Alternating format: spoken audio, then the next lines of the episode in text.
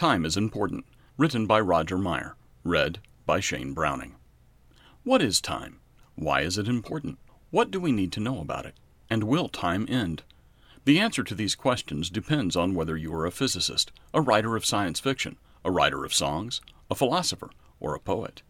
Not being a physicist or a writer of science fiction or songs, I find I have more in common with the philosophers and poets.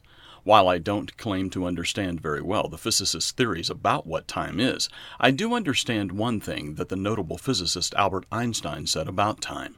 Quote, the only reason for time is so that everything doesn't happen at once. Unquote. That makes sense to me.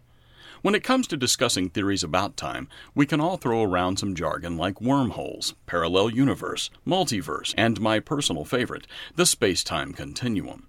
Everybody likes to mention the space time continuum. Apparently, if the space time continuum somehow gets disrupted, it will spawn some entertaining movies. If someone should ask you or challenge you about your knowledge of time, you can simply say, quote, As St. Augustine said, What then is time? If no one ask me, I know. If I wish to explain it to one that ask, I know not. Unquote. Besides, theoretical physicists have more theories about time than they have proven facts. So I take comfort in knowing that the physicists haven't left me too far behind in the cosmic dust. We all know that time is important. Moms and sages alike have told us that time is of the essence, that it shouldn't be wasted, that it is spent. Is that why time is money? And that it should be spent on something worthwhile. They say that it is free, but it is precious, that we all get the same number of hours in a day, whether we are rich or poor, or that you can kill it, that we often don't have enough of it, we can have it in our hands, and that it changes things, that it heals wounds, that if it's lost it can never be found again, that it goes by very fast, and it can even fly. There is that all important question about time when is the end of time? I don't think the physicists have the answer to that one since they aren't too sure about what time is yet.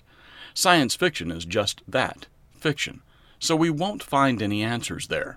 Songwriters, philosophers, and poets might have a few wise sayings, but we can't count on them for the answer either. What about religion? Many ancient cultures, Babylonian, Persian, Grecian, and Roman, have their concepts of time.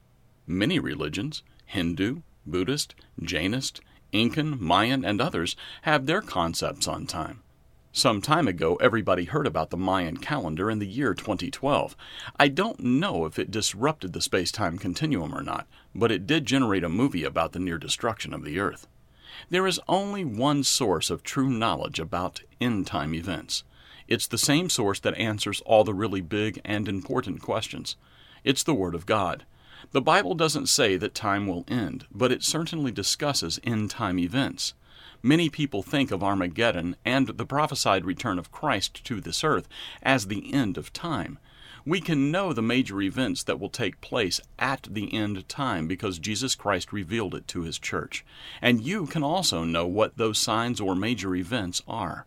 Order your free copy of 14 Signs Announcing Christ's Return today. Please don't waste any time, for time is precious.